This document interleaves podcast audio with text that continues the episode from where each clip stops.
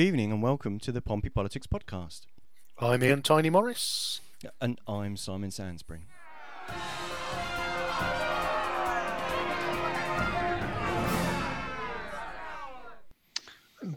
Welcome to a show in daylight. How good is this?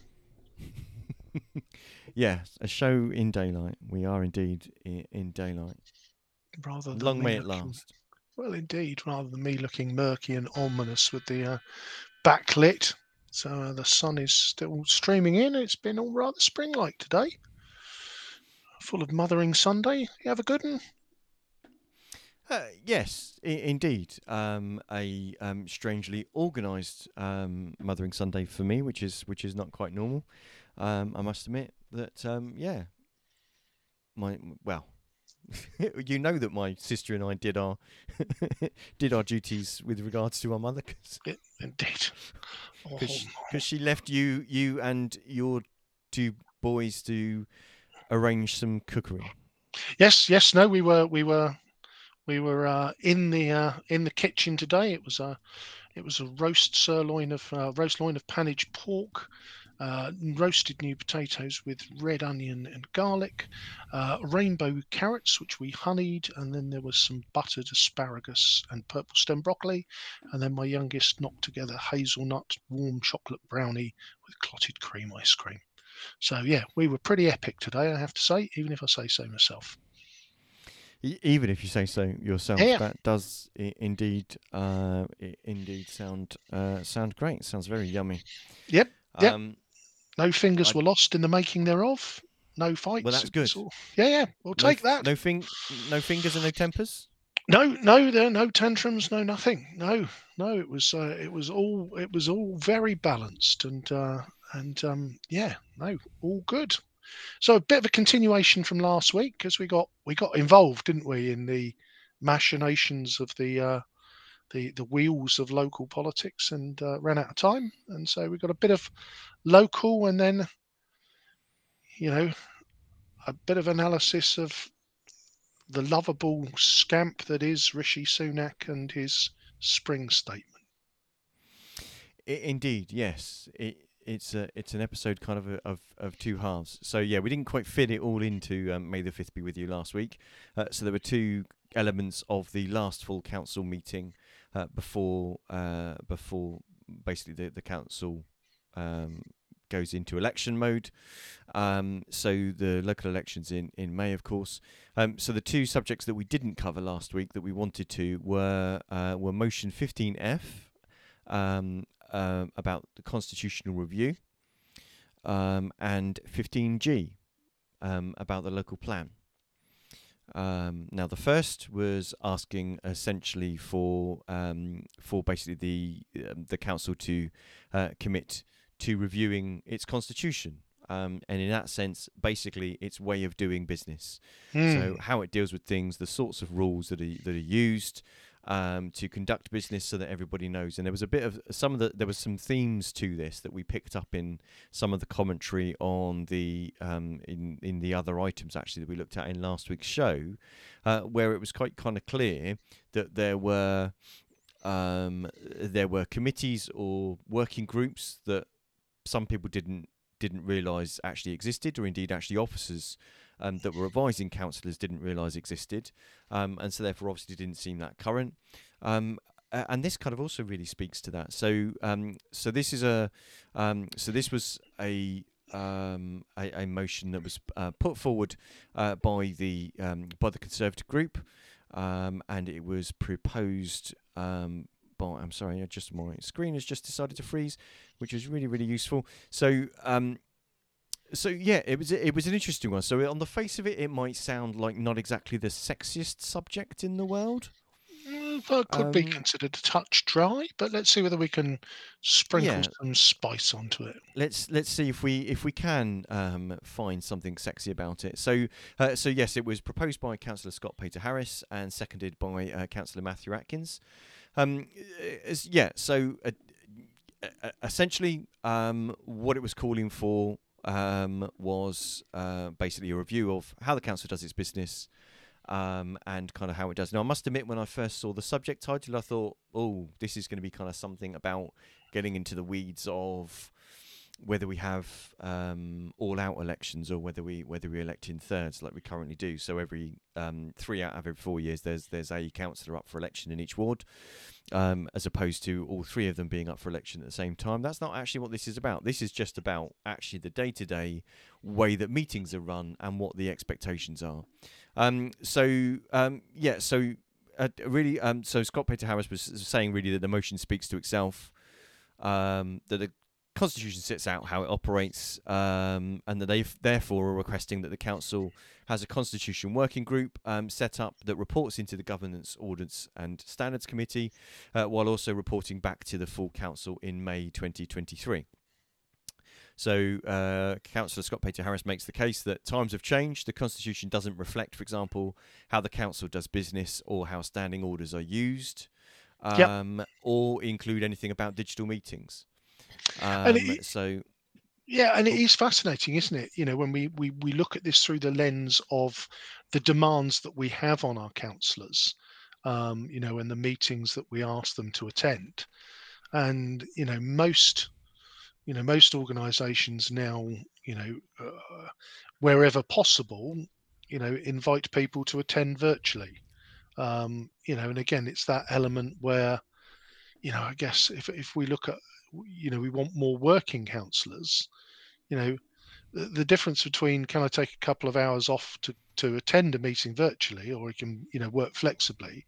But if that also involves the half an hour drive down into the centre and to park and you know when we're talking about you know being greener um you know or the extra hour if you want to go by public transport it does seem mad that we're still we're still dragging people into rooms.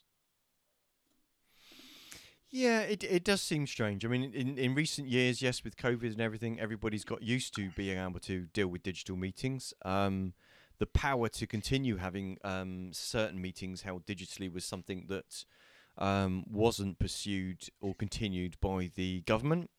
Um, yep. So it was a national policy that kind of sets whether whether local councils had the ability uh, to continue uh, working that way. Some things uh, still are done virtually, uh, but when you think of uh, things like full council meetings, um, when you think of if you're yeah if you're someone that that's working during the day that yep. doesn't actually um, work within the city, um, for example, then you know your chance of you know, sadly, you're going to miss half of the nine-hour marathon that is the full council meeting. And yep. um, while that might not actually be a, a, loss, if the idea of having someone elected to council is that they can represent you and hear debates and contribute to them, then not being able to be there because we're not, li- you know, the the business of the council doesn't operate in the 21st century, seems a bit luddite.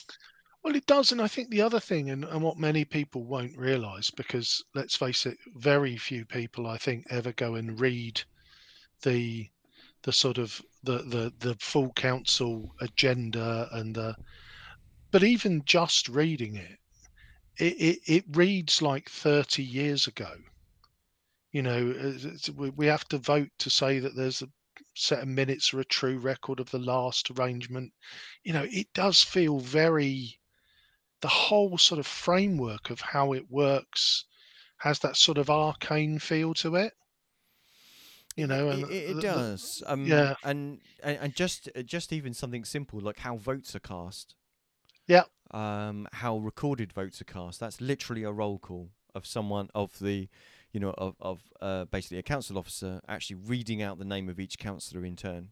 Um just trying to um, and taking their names for whether they're a for, against, or abstain um, um, for a particular motion. But there's also kind of bits about you have a vote about whether you're going to have a vote.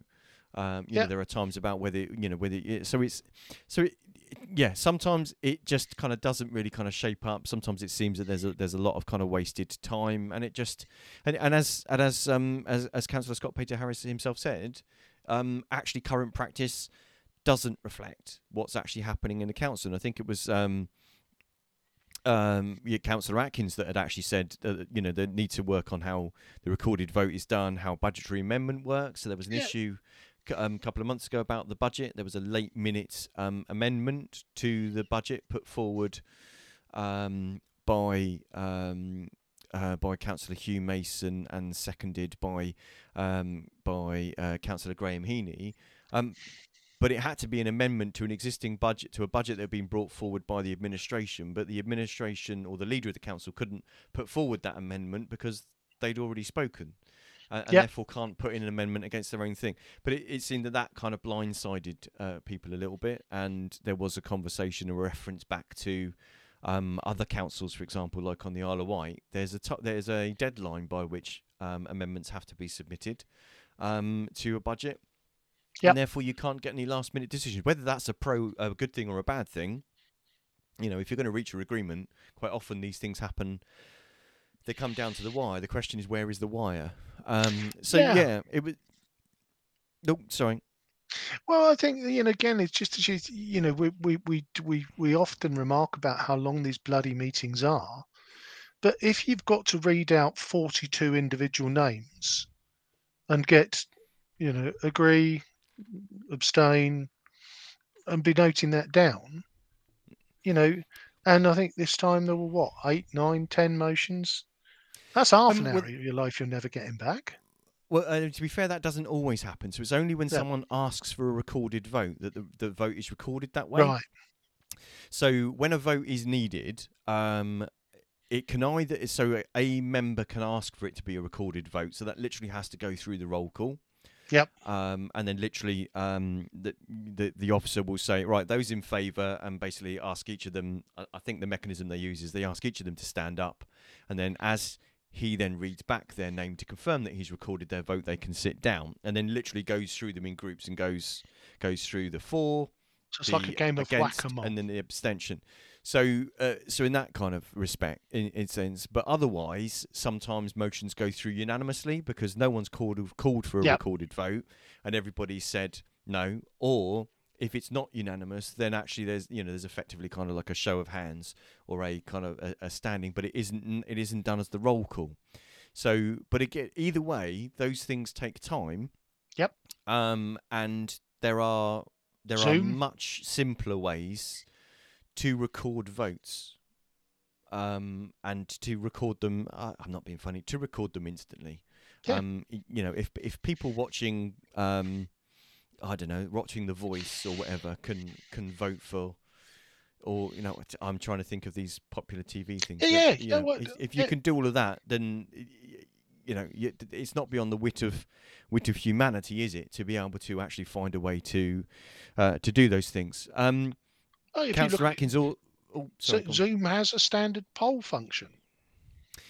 It it does, yes. Um, but the council moved off of using Zoom and went to Teams because of concerns um, about Zoom's security. Um, although those seem to stem from someone in the government actually posting the link to the Zoom meeting that they were sharing on social media that they were going to, which is not really a grand idea.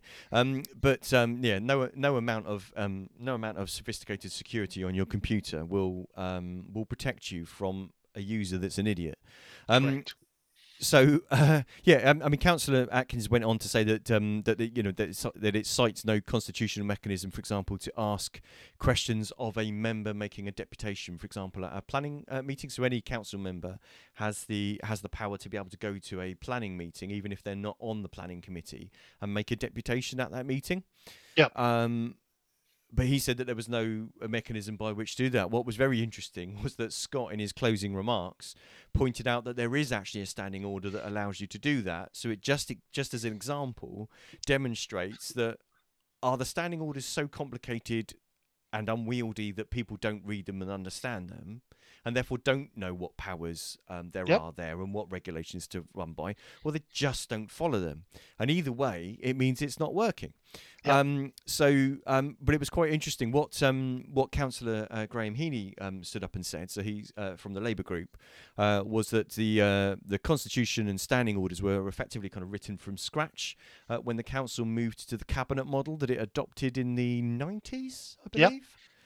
Um, so um, he, he, called out that he that he felt that there's a, a bit of a nonchalant attitude to, towards the constitution from um, from the leader of the council, uh, but he also said that it's it's um, the basically the, the, the rules are haven't been reviewed and it's not been made a priority, but there was a working group set up to to you know kind of to set that into into place. Um, and he'd said that they'd set out a, a, a, constitution in the constitution a budget policy framework, but the council don't use it. And that's so, the, you know, what's again, the point in rules that you don't having rules that you don't use or that don't reflect current practice? Yeah, and that's the key, isn't it? You know, again, the defence of well, we wrote it bottom up in the '90s is, you know, again, much as it makes me feel dreadfully old, the '90s was 22 years ago, at the earliest. Um, yes, um, yeah, so... and it, and it and the kind of the, the farcical nature or the pointing out of actually the demonstration of of the ineffectiveness of it was that um, what was that um, the leader pointed out that uh, the council leader pointed out that Simon Bosher is one of the people actually on the working group on the working party for the constitutional review. So such a group actually exists. But Simon Bosher, who's the leader of the Conservative group on the council, uh, pointed out that he wasn't aware that he was still a member because, as far as he concerned, he was aware he hasn't actually met. But it just cites an example of how, um, and he and he and he did a he, he, he gave a really brilliant example of how a at a previous amendment to the constitution and the standing orders um, two of the things that were being limited. One was about one of the standing orders about challenging a, a, a, basically making a point of order to challenge something that had just been said, and the other one was about reducing the amount of time in debates that each councillor gets from six minutes to five minutes.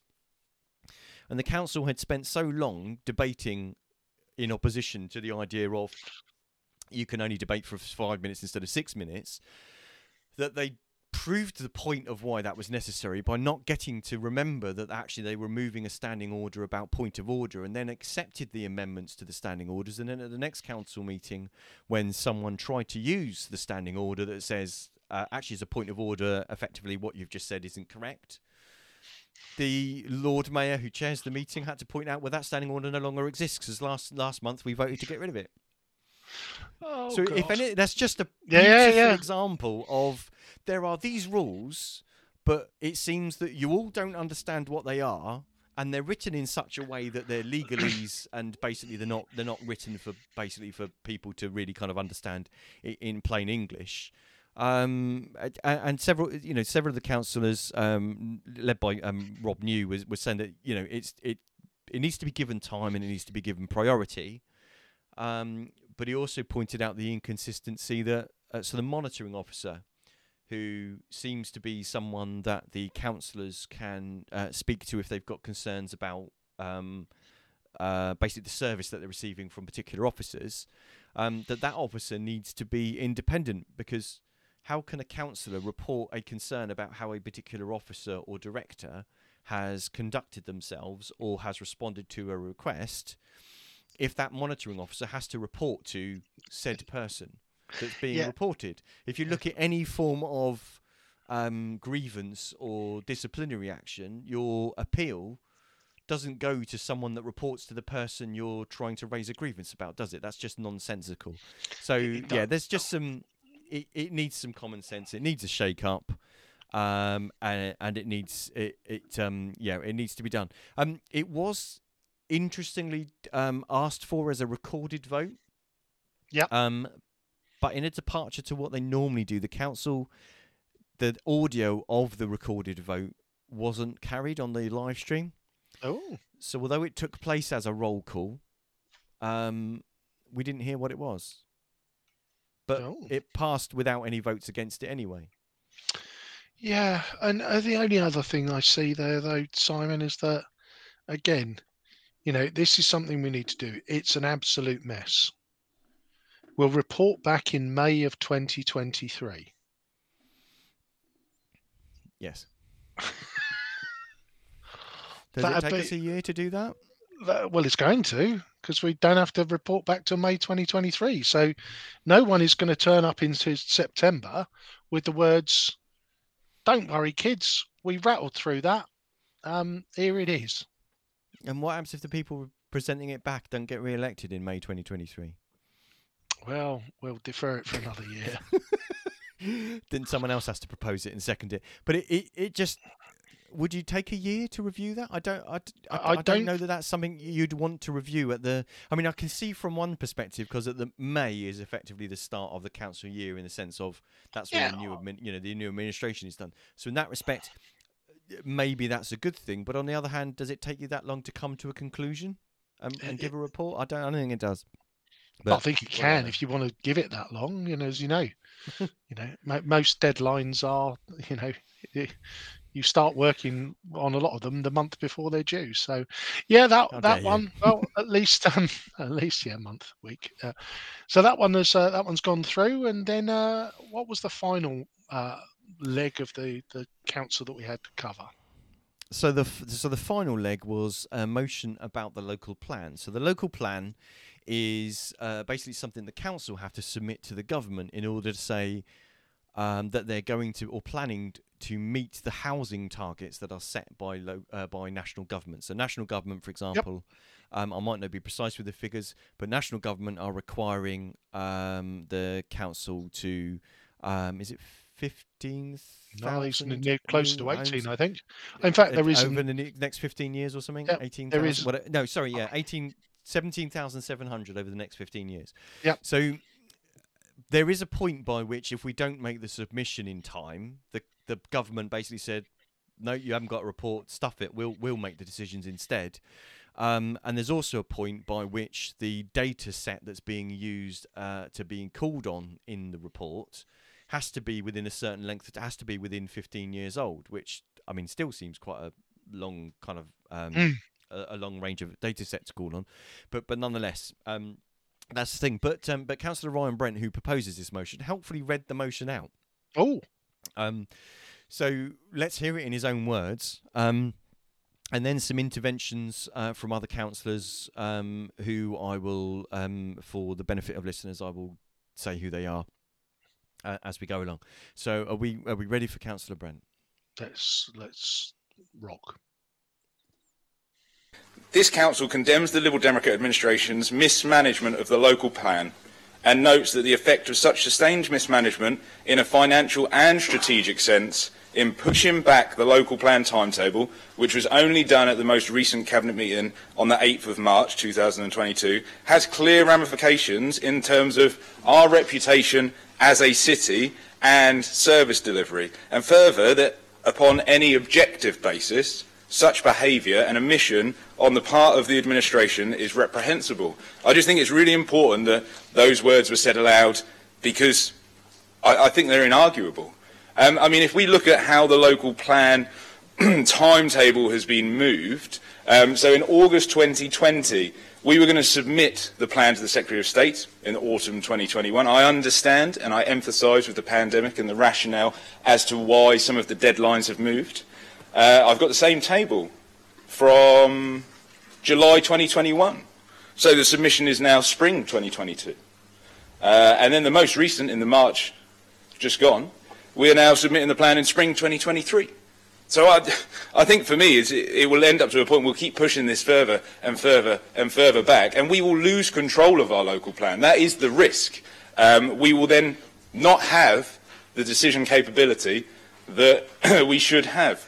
Though the process has taken longer than anticipated cannot be denied.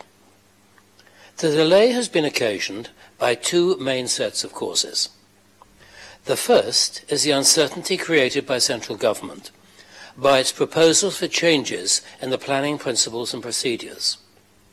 Over the last 18 months, we have had the Planning for the Future white paper, indications, and it is just indications of the substance of a new planning bill, which seems to be taking an inordinate time to appear, and then the proposals contained in the Levelling Up White Paper. Not only have these created uncertainty as to whether our local plan will meet all of their requirements, but they have caused additional work and consequently additional time being required over the last year and a half. It is, however, essential that we produce a plan of which we can be confident that the government will find it to be acceptable. We do not wish to find ourselves in the position Havant Borough and indeed uh, almost a dozen other councils that I know of find themselves in having to consider withdrawing their local plan and starting the process all over again, or at least make Members will recall that the Regeneration Team, which was set up in 2016, developed a comprehensive scheme for extending the Tipner Peninsula. Now, this was put out for consultation at Regulation 18 stage, and we had the following results.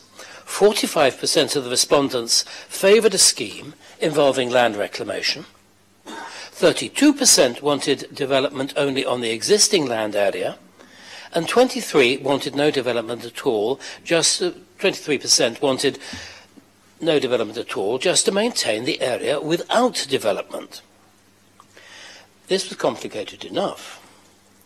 The result was further complicated by an email petition from 8,995 petitioners, some of whom we believe actually did come from Portsmouth, objecting on ecological grounds to any development whatsoever of the Tipner Peninsula, and we certainly had to take that into consideration as well.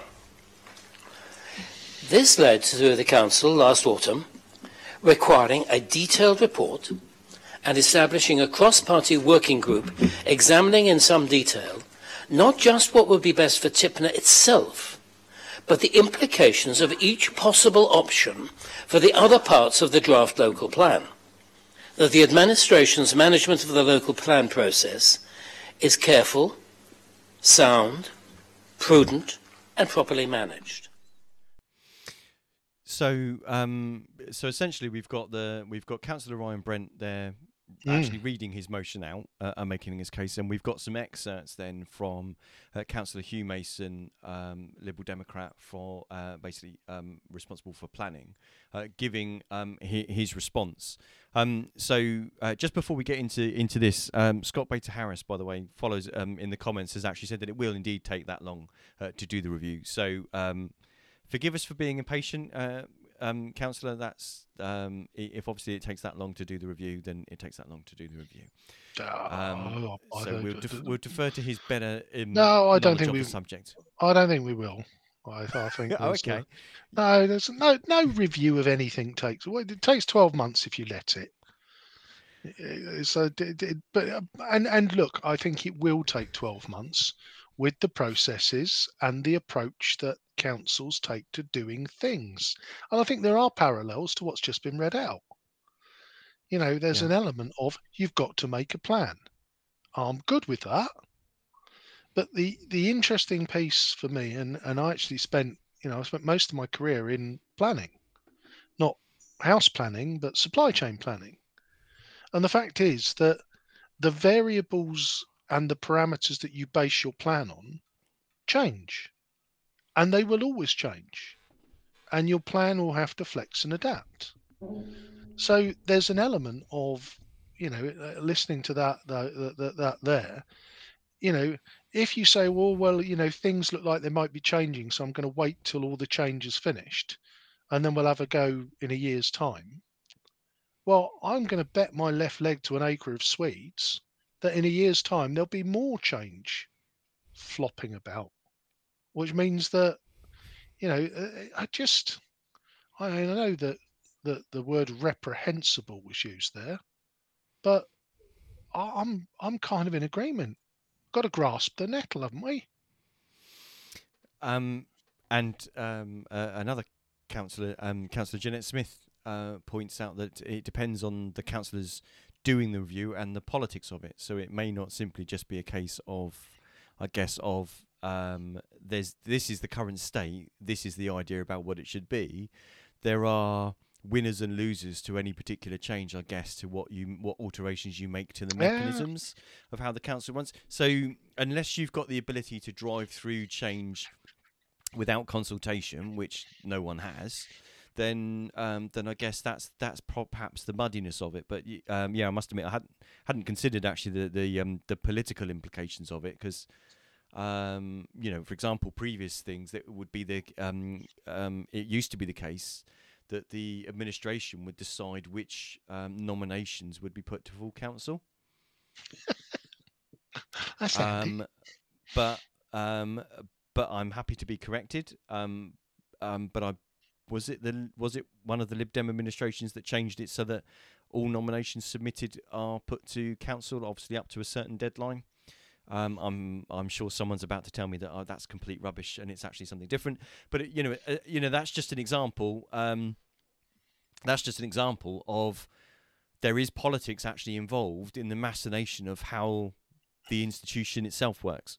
Yes, yes, definitely, definitely, and um, yeah, yeah, no, I, I, I do get it, but um, um, but yeah, with regards to the to the local plan, um, so several other councillors weigh in uh, with Count, um, Councillor Hunt uh, from the Lib Dems um, making again the point about um, having Conservatives are having to start theirs from scratch.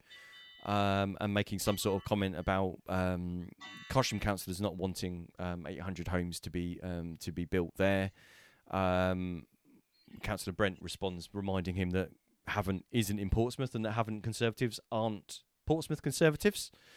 Um, and uh, Councillor Atkins uh, for the Conservatives uh, bemoans the lack of progress and why haven't the Lib Dem administration appealed to the government to reduce the target? Something constantly mentioned is that there is um, an ability to write to uh, write to the government and basically ask for the target to be considered.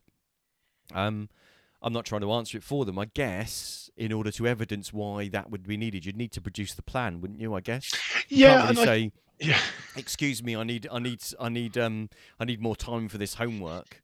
Um. Without it, saying, well, how much have you done? Um, yeah, it, it's almost like the, one begats the other, doesn't it? You know, again, if you mm. do hmm. the plan and you, uh, and and I, I, this one's an interesting one because I know that we did uh we did an episode on this a little while ago with Gerald Vernon Jackson, and um, you know, which we talked about the the the, the nearly eighteen thousand homes that we were trying to fit on on a into a cupboard that was already full. Um, so I, I think there is an element of you know, to an extent, I'd have some sympathy with why this is proving difficult because, you know, ultimately you go, oh, Tipner West, um, we can knock down a couple of the, um, yeah, a couple of the pubs that don't get used anymore, and we'll put a block of eight flats on there. And um, no, I've got nothing. You know, so that ability to to get to 18,000, I think is, well, I think mo- most people believe it's, you know, it's a ridiculous ask. Um, and there's no way we're going to get to it.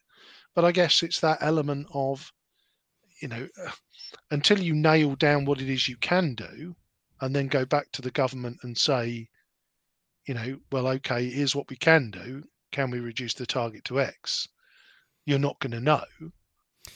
No, exactly. You can't. You can't kind of just say no. We can't do it. You've got to be able to demonstrate robustly what what you can deliver and what sorts of things you've you've tried to do. I mean, if you've if you've ever been in a situation where you're trying to report that a project isn't on track or the KPI, you know, targets aren't achievable, um, then you've got to demonstrate what you've done to try to mitigate against the challenges yeah. that you've faced and why you haven't been able to meet the target. You can't just say, "Yeah, I can't do it, Gov." That, yep. That's just just not going to work. So, um, so there's a you know there's there's a kind of an interesting thing there, but of course there's the other thing that was mentioned earlier on in the in the council meeting, um, and we covered that in the previous episode was the whole thing about the uh, about the effectiveness and efficiency of the planning department. Um, yes. and that kind of being dealt with, you know, that kind of being driven by difficulty in, in um, gaining and retaining staff, um, and basically just getting things done effectively because it seems to be quite an inefficient kind of process uh, that they have. But what's the point in planning to have you know eighteen thousand homes if no one ever actually gets planning permission to build any of the bloody things? yeah, you are going to be somewhat stymied there. You're, you're um, always going to be behind, aren't you? Yeah, yeah, yeah. It looks that way. I guess there is. And uh, shall I ask a provocative question? Go on.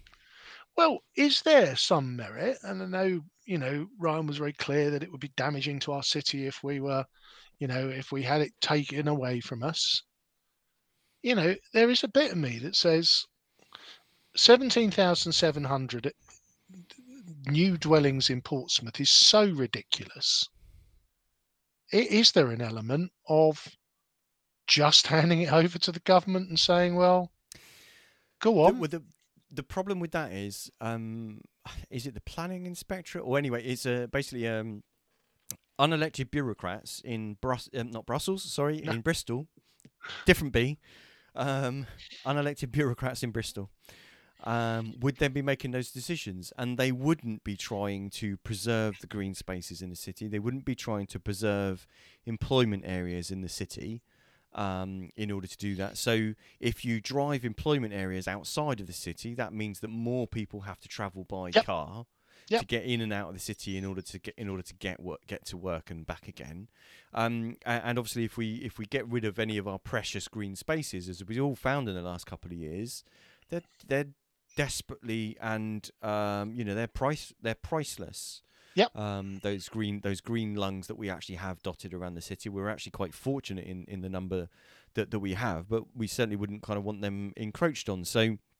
Um, there, was much kind of to and for, to and forth about that. Um, Councillor Bosher from the, the Conservative leader pointed out that the issue in Cosham was actually that the um, it was the uh, the land assembly um, that were talking about reducing the number of um, homes that were being proposed there, not actually um, something kind of driven by objections from the um, the councillors. The officers are kind of frustrated um, by the situation that the um, that the administration had tried to set up um, joint working groups because it's an issue that the city needs to face regardless of who the administration is. Um, but that effectively that conversation um, took the form of um, of, of that being led in the sense of well, let's figure out what we're going to do in. Um, Let's figure out what we're going to do at Lake, Lakeside or at St James's um, or Yeah. at Langstone campus, and then figure out what we're going to do um, at Lennox Point. When, as as Councillor Bosher was pointing out, and what he was saying was that officers were saying, well, no, actually, you needed to do it the other way around. You needed to figure out of if you're going to put, are you going to put three thousand or two thousand or one thousand or none at Lennox Point? Because unless Yep. you know what that is, everything else that you do elsewhere in the city is going to be fundamentally driven by whether you are able to get a large amount of this development in that location. Because if Yeah, you can't, yeah. that requires an entirely different mindset to the scale and density of development elsewhere in the city. Yeah, and I guess that's that. That's the. Uh, and again, it's a bit of an abstract challenge, isn't it? Because as you say, you know, if we hand it over to to the unelected bureaucrats in Bristol, they'll, you know, they'll wallop all sorts of housing developments on on all sorts We'll of be giving away control. we would be giving away control. But ultimately, you know that that may be the only way to get eighteen thousand dwellings into onto an island that's already full. Um, so you know there, there there is a piece where you know it, it, it does feel a little bit like you know there's a bit of dithering there. Um, so how did the how did the vote go in the end? Um, so that one didn't pass. Um, or Oh, did it? Hang on a second. My note. Hang on. Let me check my notes. Sorry, I've Oh. gone to the. Um. So yes, no, it it did not. Um. It did not pass because. Um. Oh, where is the? Forgive me. Sorry. Hang on a second. That's all right. Talk amongst yourselves or, or. Yeah. Um. So. Um. Oh, mm, mm, mm, yes. so um, the local plan um, it got 14 votes for, 21 against, and one abstention. Ah. So The old um, Lib Lab alliance in full swing. Anything the Conservatives put up, we're fully against. but you know that's not true, and I'm not going to list the examples of the opposite now. But there are plenty of times where that doesn't happen. So Yeah, yeah, yeah, yeah. yeah I- no, we'll- yeah, we'll- let, let's not let's not yeah, we'll play what with the facts. we'll see what Um. happens So. Um, well, well, that's a different question, isn't it? So, um, um, yeah. So at um, so here we are at six minutes past seven. Do we want to move on to the yeah, o- onto let's the big fish of the week? Uncle Rishi's spring statement. hmm Well, now to preface this, I am not a Sunak fan. Really? No. As a fiscal conservative, I think tax and spend is a McDonnell thing. It's a Labour thing.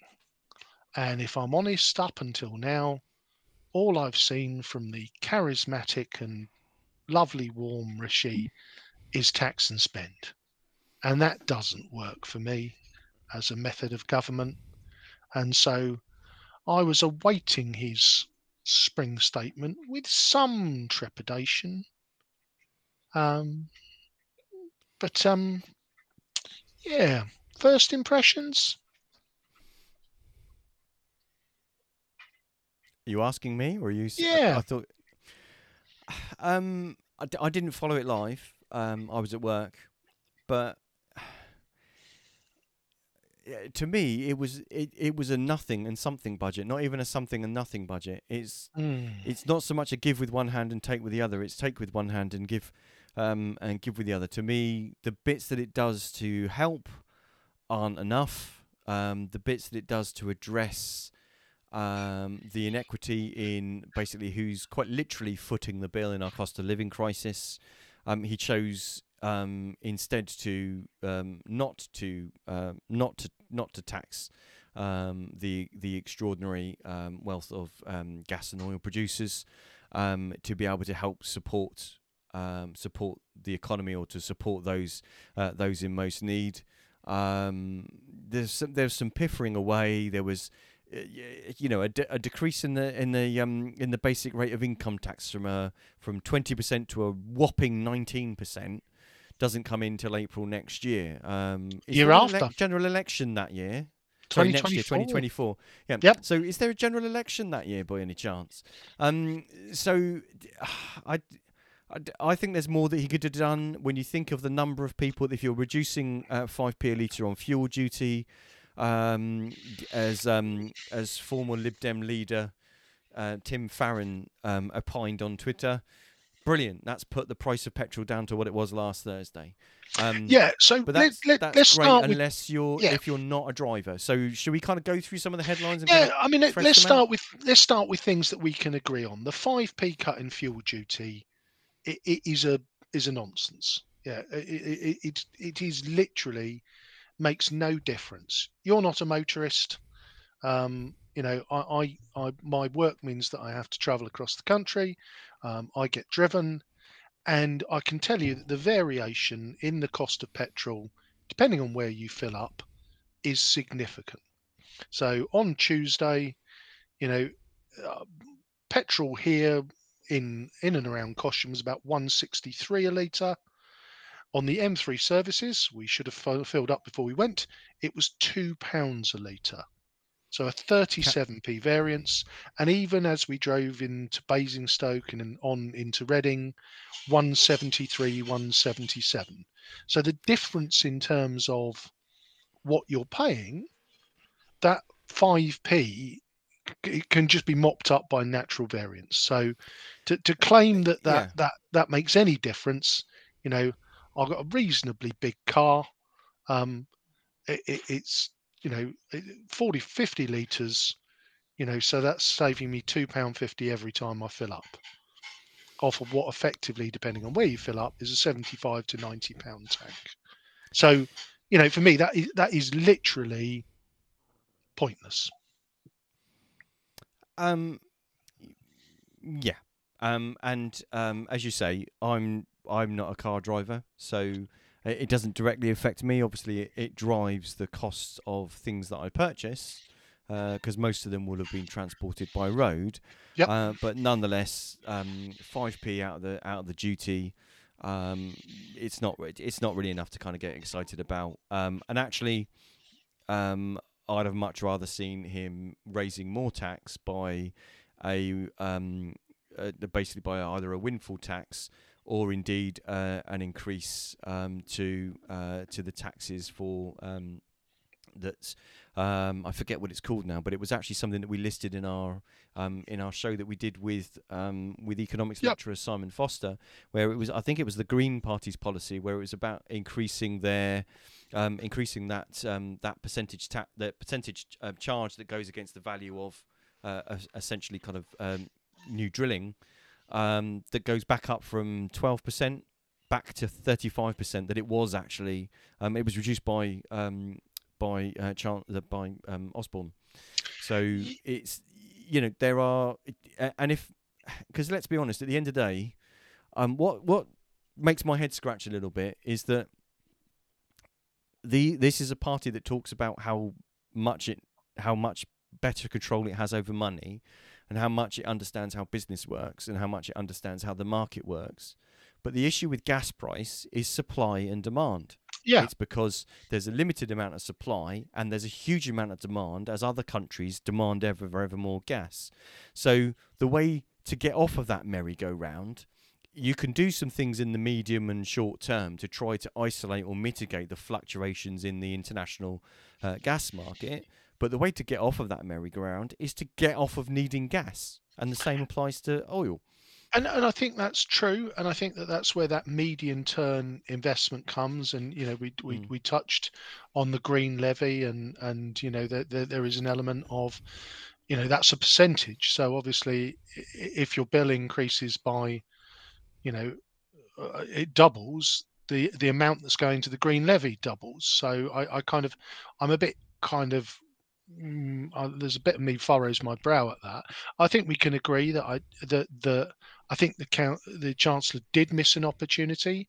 I, I'm not in favour of taxing business. I don't think it's I don't think it's a particularly progressive way to to to to generate growth. But I think when there's an extraordinary circumstance like there is at the moment, then not to not to effectively put place a levy on you know the, the the the fuel producers and the energy companies on the profits that they make um, I, I, think is a I think is a missed opportunity.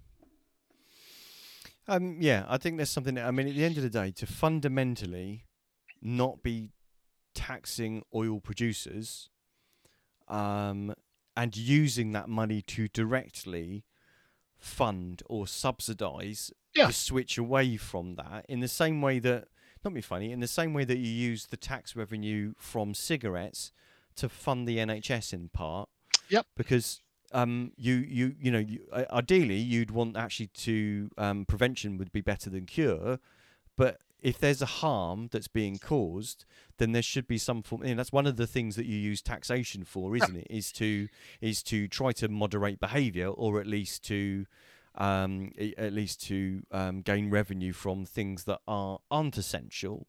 Um, that yep. um, that need to be done, and there's a lot more we could be doing to be investing away um, from from fossil fuels. Now, a lot of those things aren't going to happen overnight. So no. there are some questions about kind of medium term stuff and how you sort yes. that. But successive governments have bottled the question about whether to build nuclear plants, have yeah. bottled the questions about whether to build enough uh, enough green infrastructure. So to get us back on topic, sorry, I've gone a bit off off yep. off piece there.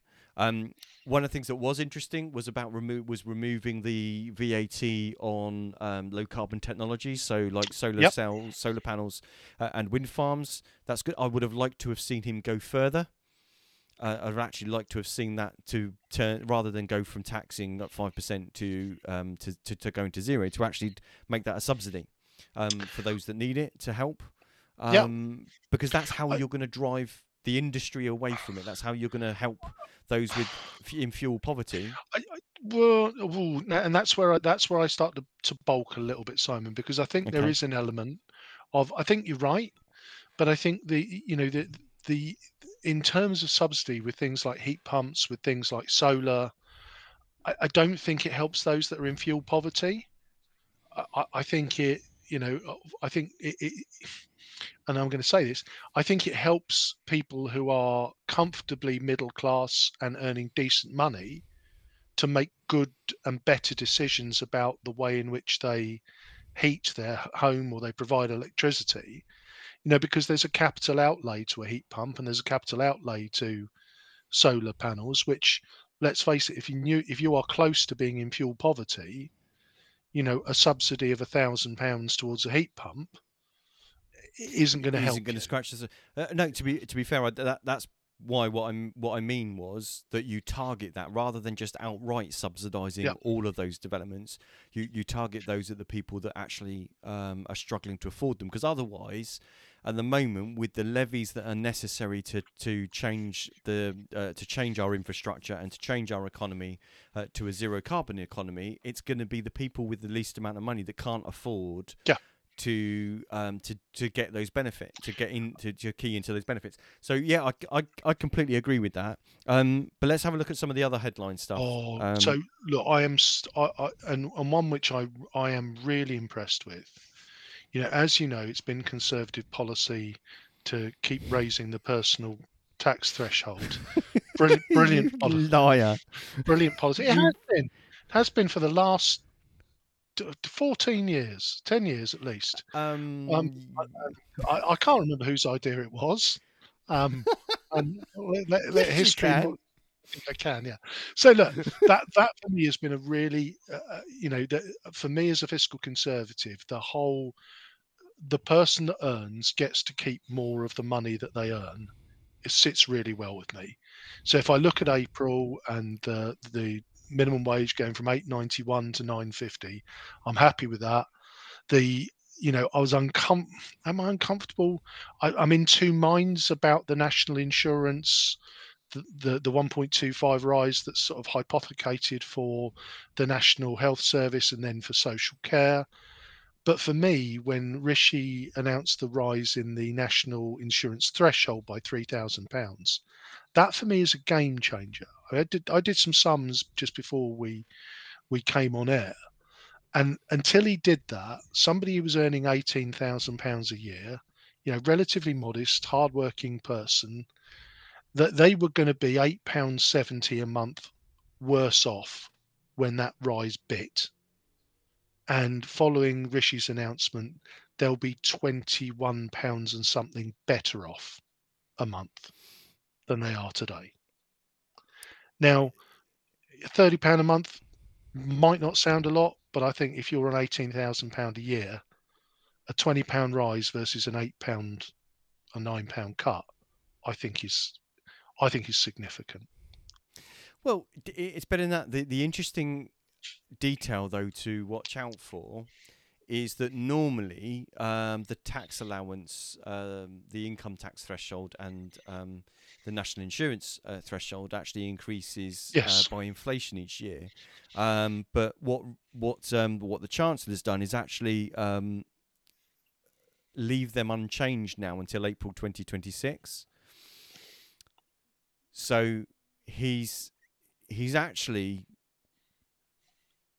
borrowing the increase that would normally happen and putting that na- front loading that to now Yeah. Rather than actually allowing that to happen as inflation would take place anyway so it depends what happens to inflation as to whether the uh, whether in a year's time that turns out to have been wiped out by actually the rise in inflation I mean, inflation will have an effect, won't it? But I mean, it, ultimately, it's a thirty percent rise. It's going from nine to twelve thousand. So, you know, there is an element of even with the worst um, kind of expectation of inflation hitting eight percent, it's still it's not a perfect solution.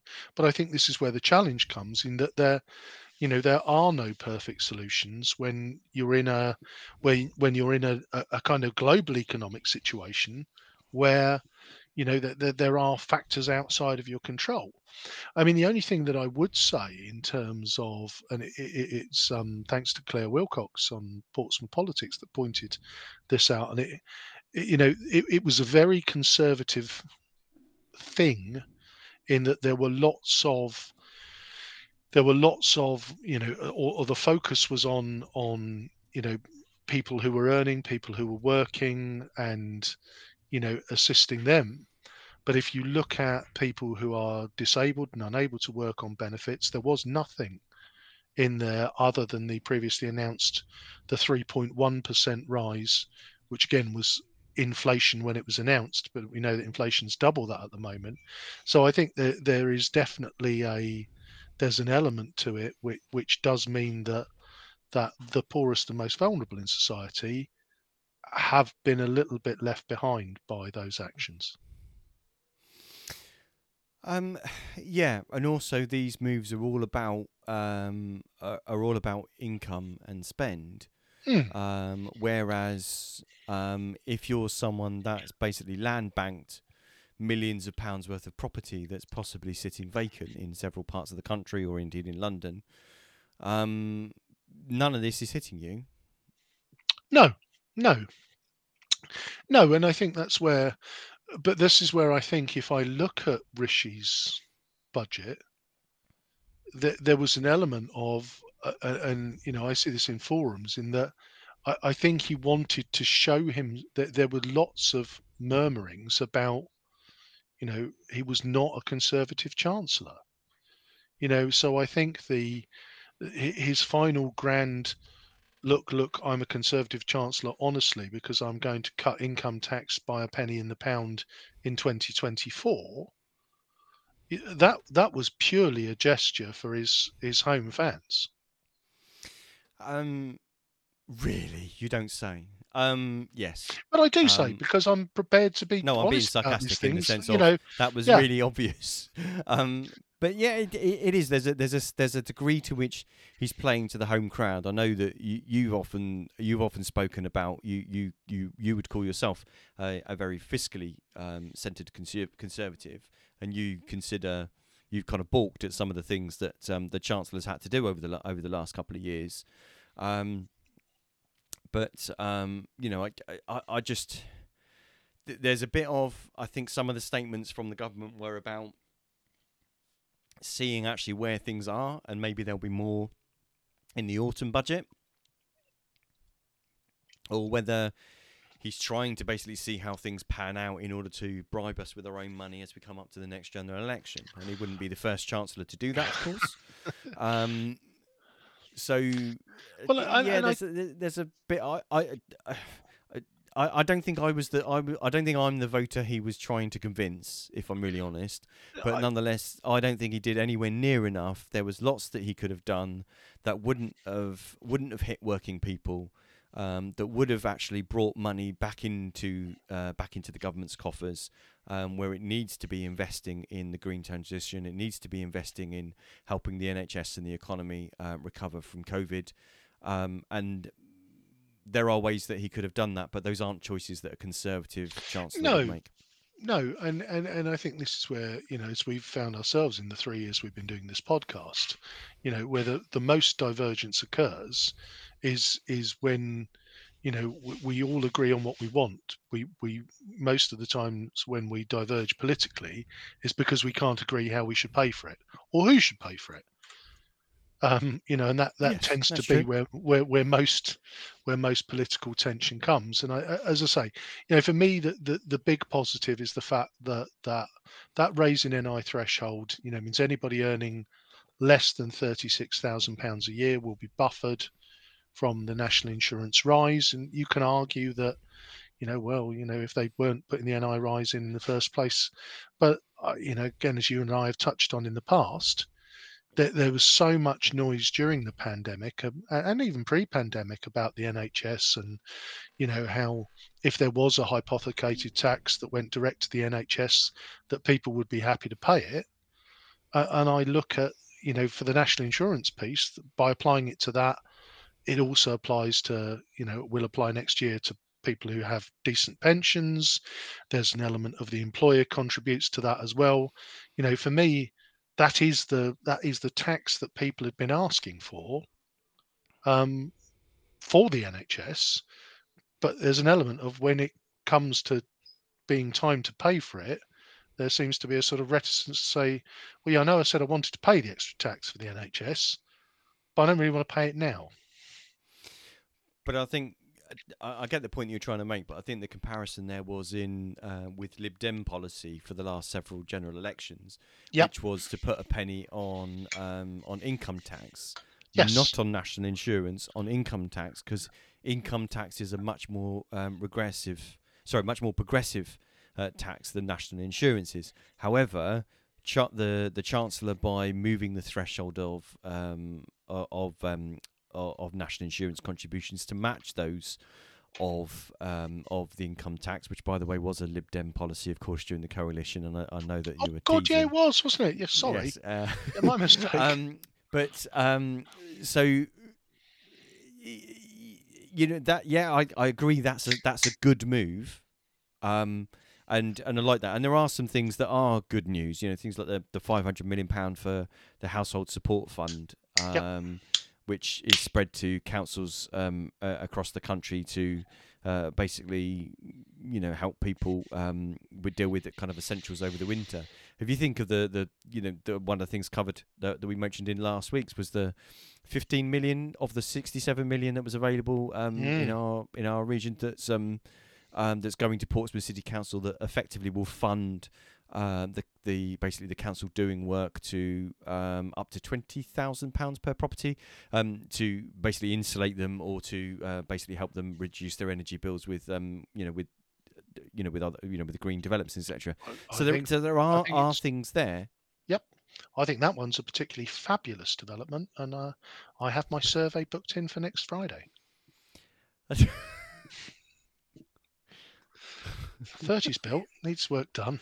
Um, So hang on a minute. Normally, normally you're not in favour of the state paying for things that you could pay for yourself, yeah, and you times are think that people should control their money better. Times So you're hard. quite. Work- You're work- so you're now. work- So hang on. work for a This is you being in favour of socialism now. no, no, work for a charity now. Different times, right? So, um, looking Okay. ahead next week, it's the start of the hustings. Cosham, our very, So our very home, our hometown. Yes, so next week we have our very first hustings of the 2022 elections. Um, so we've got, um, so in Cosham, we've got um, Hannah Hockaday for the Conservatives, Ashgar Shah for Labour, we've got Helena Cole for the Liberal Democrats, and Mike Jerome from Portsmouth Independents. Um, so join us at 6.27 next week. We'll have an extended show as we do the hustings, um, our first hustings show. If you've got questions that you'd like to see us actually put to those candidates, please do either submit them to us on our Facebook um, or email them to us at pompeypoliticspodcast at gmail.com. Um, and uh, we'd be happy to sift our way through those uh, and put those to them. And we're trying to line up um, other sessions. It looks like actually the 10th, we're in the process of confirming it, but it looks like actually the next one on the 10th uh, of April um, may well actually be the Copnor Hustings. Yeah, Um, yeah. So we're trying to line up other ones. We've got some good interest in Eastney and Craneswater. Um, but if anybody listening, um, if they're not sure if their candidate has already um, said that they're happy to take part, then um, please encourage them to get in contact with us, um, and, or they'll be able to tell you whether they've already been in touch with us. But we will do a hustings as long as we can agree dates with people. We'll do a hustings in any ward in the city where we can get at least two of the candidates um, to to take part. So we're spoiling you by opening with Cosham, where we've got not one, not two, but th- not three, but four Four, of the candidates in the local elections. Which is marvelous. So you've been listening to the Pompey Politics podcast. I've been Ian Tiny Morris. And I've been Simon Sansbury.